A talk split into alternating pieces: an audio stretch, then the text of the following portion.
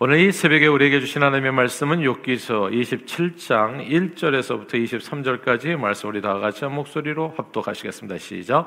욥이 통풍자하여 이르되 나의 정당함을 물리치신 하나님 나의 영혼을 괴롭게 하신 전능자의 사심을 두고 맹세하노니 나의 호흡이 아직 내 손에 완전히 있고 하나님의 숨결이 아직도 내 코에 있느니라. 결코 내 입술이 불효를 말하지 아니하며 내 혀가 거짓을 말하지 아니하리라. 나는 결코 너희를 옳다 하지 아니하겠고 내가 죽기 전에 나의 온전함을 마음을 버리지 아니할 것이라. 내가 내 공회를 굳게 잡고 놓지 아니하리니 내 마음이 나의 생애를 비웃지 아니하리라. 나의 원수는 악인같이 되고 일어나 나를 치는 자는 불의한 자같이 되기를 원하노라.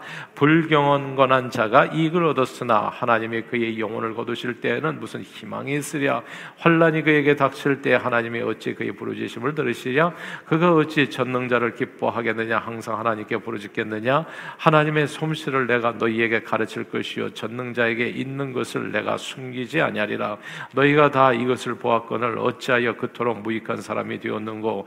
악인이 하나님께 얻을 분깃 포악자가 전능자에게서 받을 산업은 이것이라.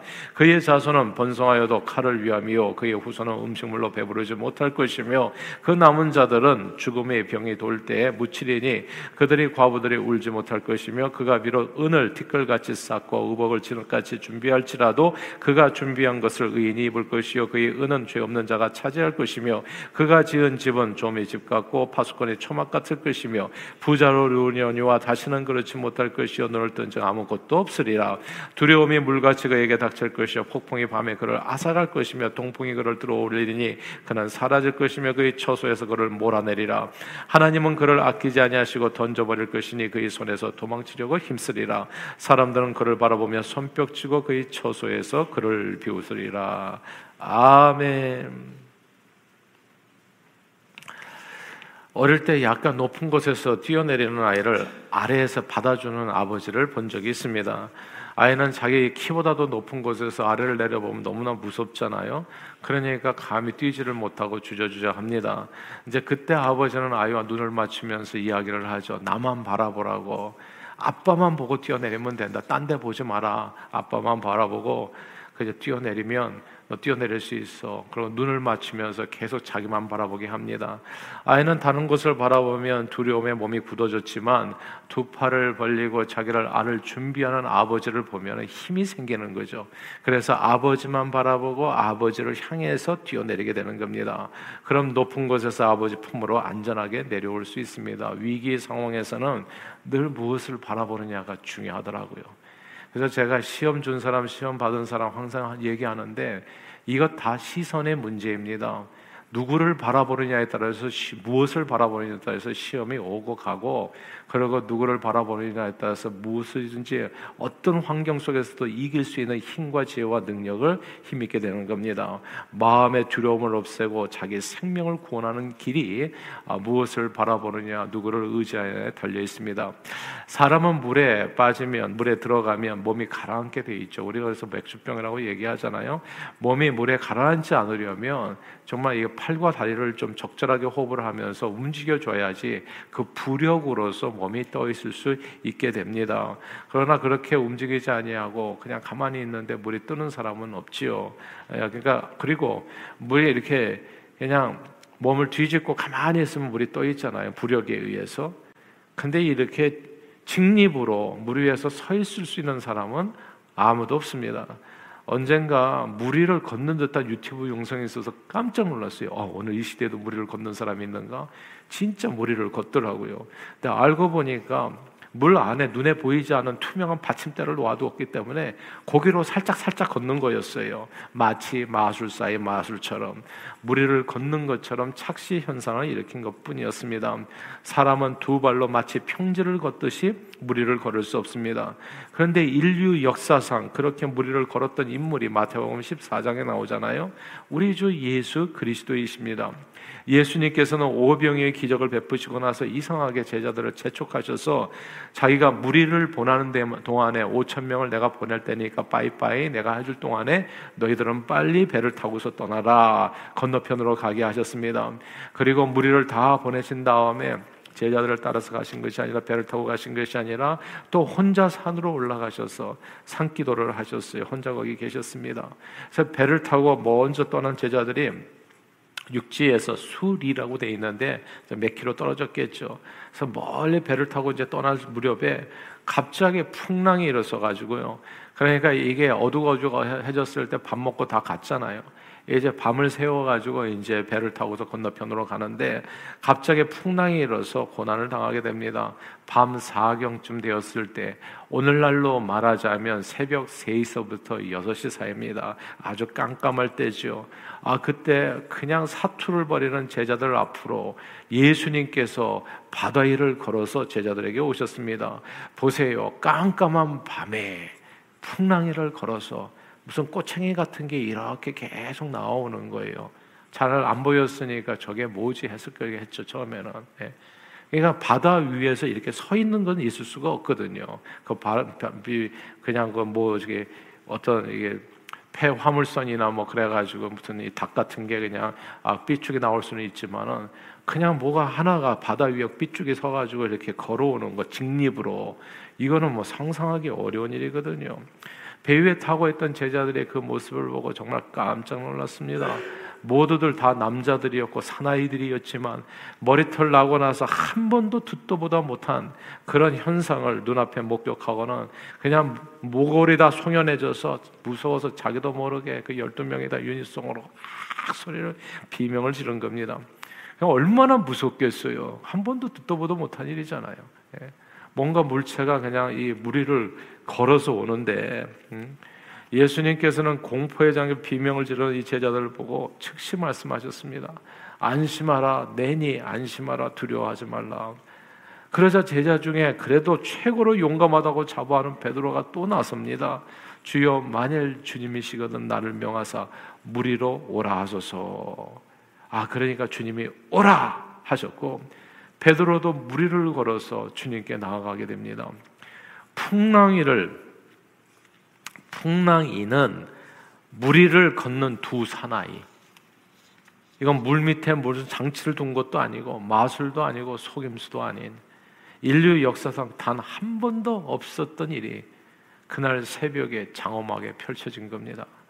그때 주님께 시선을 고정시키고 주님을 바라보면서 무리를 조심조심 걸어 나아가던 베드로가 한순간에 후 바람이 부니까 그 바람에 그냥 시선을 빼앗기고 말았어요. 그래서 무리를 그, 그 바람의 시선을 빼앗기고 그 순간에 갑자기 두려움이 몰려온 겁니다. 어? 내가 무리를 걷고 있었네? 이 깨달음이 온 거죠. 이럴 수는 없는데 어떻게 사람이 무리를 걷지? 의심이 드는 순간에 몸이 그대로 물 아래로 잠기게 됩니다. 물에 빠져서 허부적대면서 베드로는 예수님께 외치지요. 주여 나를 구원하소서. 위기의 순간에 베드로가 다시 주님의 이름을 부르고 주님을 바라보게 되었을 때 베드로는 주님 앞에 다시 한번 구원을 받게 됩니다. 무리를 걸은 이 사나이 베드로를 통해서 우리는 신앙생활에서 우리가 꼭 기억해야 될 아주 중요한 요소가 무엇인지를 깨닫게 돼요. 그건 우리의 시선입니다. 언제 어디서나 무엇을 바라보느냐 이게 중요하더라고요. 그래서 제가 종종 시험 든 사람, 시험 받은 사람 얘기하는 것은 간단해요. 시험이 올 수가 없어요. 주님을 바라보면 바람이 불고 풍랑이 일고 세상이 요동친다고 하더라도 그게 무슨 상관이란 말입니까? 주님을 바라보는데 풍랑이 날 바다를 걸었던 베드로를 보게 된다면 아니 빠졌어도 예수 이름을 부르면 다시 건짐을 받았던 그 베드로를 생각한다면 결국 인생의 신앙생활의 가장 중요한 내용은 내가 무엇을 바라보고 누구를 의지하느냐에 있다는 것을 우리는 알게 되는 겁니다. 이 높은 데서 뛰어내릴 것 같은 그런 순간들을 맞이하지 않는 사람이 세상에 어디 있겠어요. 그런데 그때 아래에서 두 팔을 벌리고 나를 바라보시면서 나만 바라보라 내 품에 안기라 그 품 안으로 주님만 바라보고 뛰어내리면 그 어떤 상황 속에서도 우리는 위기를 다 이기고 승리하는 삶을 살아갈 수 있게 되는 겁니다. 오늘 본문의 이야기예요. 성경은 믿음이 주여 또 온전케 하시는 예수를 바라보라 얘기했고 언제 어디서나 주님만 바라보는 시선을 잃지 않으면 그 어떤 풍랑 속에서도 건짐을 받게 되는데 이 신실한 하나님의 사람인 욥 욥은 인생에 더할 수 없는 풍랑을 만났습니다. 예수님의 제자들이 무슨 큰 잘못을 저질러서 배를 타고 가다가 풍랑을 만난 것이 아닌 것처럼 요백에도 큰 무슨 잘못으로 인함이 아니라 여러분들도 무슨 큰 잘못을 했기 때문이 아니라 인생의 이런저런 풍랑을 우리는 만날 수 있다. 그저 인생의 배를 타고 가다가 한편에서 저점의 것으로 철로 역정의 길이잖아요. 우리 인생은 태어나서부터 어디를 향해서 건너편으로 가는 그 인생의 역정, 이 여정이거든요. 하나님 나라로 가는. 이 인생의 배를 타고 가다가 중간에 죽을 뻔한 그런 풍랑을 누구든 만나게 됩니다. 욥이 그런 풍랑을 만났다는 거죠. 모든 재산을 잃었고 자식들을 다 잃었고 건강도 잃었고 게다가 이제는 친구들까지도 욥을 정죄하고 조롱하고 욥은 자기가 그때까지 쌓아둔 모든 선한 이미지와 명성과 명예를 다 잃게 됩니다. 그러니까 욥은 지금까지 동방의 의로운 사람이라고 하는 그래도 잘난 사람을 얘기한다면 욥을 얘기할 정도로 그런 사람이었거든요. 근데 지금 아주 비참하게 그냥 동네 북이 됐어요. 너도 네 잘못 때문에 그렇다. 네가 뭔가 그냥 이 불쌍한 자를 돕지 아니하고 네 입만 챙기고 예? 잘 나갈 때 그렇게 교만하더니 그러니까 별반 악플들을 다 받게 된 거예요. 꼴 좋다 이런 얘기를 듣게 된 겁니다. 이런 상황 속에서 이런 엄청난 풍랑을 만났을 때 욥이 한 가지를 잃지 않아요. 그게 오늘 본문에 나옵니다. 그러니까 이런 마음을 우리가 본받아야 되는데 다 함께 5절을 읽겠습니다. 27장 5절입니다. 같이 같이 읽어볼까요? 시작. 나는 결코 너희를 옳다 하지 아니하겠고 내가 죽기 전에는 나의 온전함을 버리지 아니할 것이라. 아멘. 나의 온전함은 2절에 하나님 나의 영혼을 괴롭게 하신 전능자의 사심을 두고 맹세한다. 3절에 나의 호흡이 아직 내 손에 완전히 있고 하나님의 숨결이 아직도 내 코에 있다. 이런 호흡을 하나님의 것으로 생각했어요. 하나님 앞에 서 있는 욥의 자세를 그 자세를 가리켜 나의 온전함이라 이렇게 표현한 겁니다. 하나님 앞에 서 있는 나의 온전함을 나는 결코 버리지 않겠다라고 하는 구절을 주목해야 됩니다. 하나님에 대한 시선을 거두지 않겠다. 나는 끊임없이 주님 앞에 나아가겠다. 그것이 욥의 온전함입니다. 욥과 친구들의 대화를 통해서 욥은 그 모든 상황 속에서도 하나님을 언급한다는 것을 우리는 알게 돼요. 끊임없이 하나님을 바라보고 있다는 점. 나의 죽게 된 것을 살피지 아니하십니까, 주님? 나를 구원해 주시옵소서. 끊임없이 욥이 모든 대화 가운데 욥이 하는 모든 의 핵심적인 내용은 그거예요. 내가 지금 함정에 빠졌는데 나를 구원해 주시옵소서. 계속 하나님 앞에서 자기의 온전함은 그 신앙을 버리지 아니하고 하나님을 저주하고 하나님을 떠나지 않고 욥은 모든 고통 속에서도 쉼 없이 하나님께 자기 자신을 고하고 있습니다. 마치 무리를 걷다가 잠시 빠진 베드로가 주여 나를 구원하소서 기도했었던 것처럼 욥은 시선을 주님께 고정시키고 온전한 마음으로 주님을 부르고 있습니다. 선과 악에 대해서는 우리가 할 말이 별로 없어요. 욥이 얘기한 것처럼 선과 악은 하나님께서 심판하실 겁니다. 하나님께서 심판하실 거예요. 우리의 마지막을 누가 알겠습니까? 그러나 하나님은 우리의 가는 길을 아시니 나를 단련하신 다음에는 순금같이 나오게 하리라. 어떤 사람은 순금같이 나오는 사람이 있을 거고 어쩌면 영원한 멸망길에 서게 될 겁니다. 성과 악은 하나님께서 심판하실 것이라. 그러나 성경은 주의 이름을 부르는 자는 구원을 얻는다 말씀했습니다. 이해할 수 없는 환란과 어려움을 당할 때에는 가만 보니까 내 생각, 네 생각은 하나도 중요하지 않더라고요. 그딴 게 뭐가 중요하겠어요? 결국 생사화복은 하나님께서 다 결정하시는데 심판은 내가 네가 결정하는 게 아니라 나와 너가 서로 서로를 심판해 가지고 뭐가 우리 인생의 결론 지어지는 게 아니라 살아계시는 하나님 전능자 내 인생의 호흡까지도 주관하시는 그분 여호와의 숨결이 나와 함께 하시는 그분이 숨을 거두시면 내가 천국에 가는 거고 숨을 거두지 않으면 내가 이 세상에 살아 있는 거라는 것을 오늘 얘기해 주는 거라고요. 그러니까 죽음을 두려워하지 마시기를 바래요. 얼마나 오래 살런지 그딴 게 별로 중요하지가 않아요. 하나님 앞에 기 도해야 될 것은 주님 앞에 설 때까지 섬김에 으뜸되는 사람으로서 쓰임 받아 하나님 앞에 이르게 해 주시옵소서. 주님께서 부르시면 언제든지 가게 돼 있습니다. 내가 아무리 건강 관리를 잘하고 아무리 조심한다고 하더라도 주님이 부르시면 우리는 가게 돼 있어요. 그러나 아무리 건강 관리 뭐 이런 거 잘 안 해도 하나님께서 안 부르시면 우리는 갈 수가 없는 거예요. 생사 화복이 하나 옆에 달려 있다. 이것이 욥의 온전함이었던 겁니다. 그게 욥의 온전함이었었던 거예요. 순전하게 내 모든 생명은 주님 앞에 있습니다. 하나님께서 선과 악을 심판하실 것이요 이해할 수 없는 환란과 어려움을 당할 때에는 내 생각, 네 생각이 중요한 것이 아니라 주님 앞에 무릎 꿇는 삶이 가장 중요하다는 거.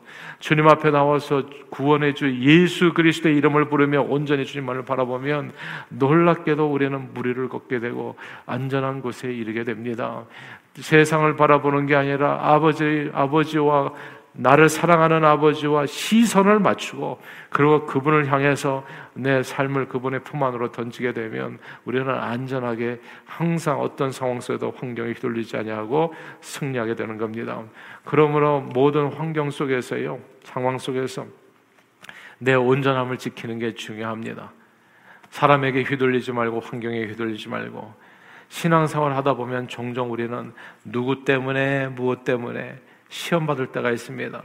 그때 우리가 서로 해주는 얘기가 있잖아요. 제발 사람들의 말에 휘둘리지 말고 그냥 우리는 누가 뭐라고 그러면 얼굴이 불구락 푸르락하고 뭐 신앙생활을 하네 안 해네 이 교회가 이러네 저러네 그러니까 제가 볼 때는 정말 이 뭐라 그럴까 아쉽죠 안타깝죠 예.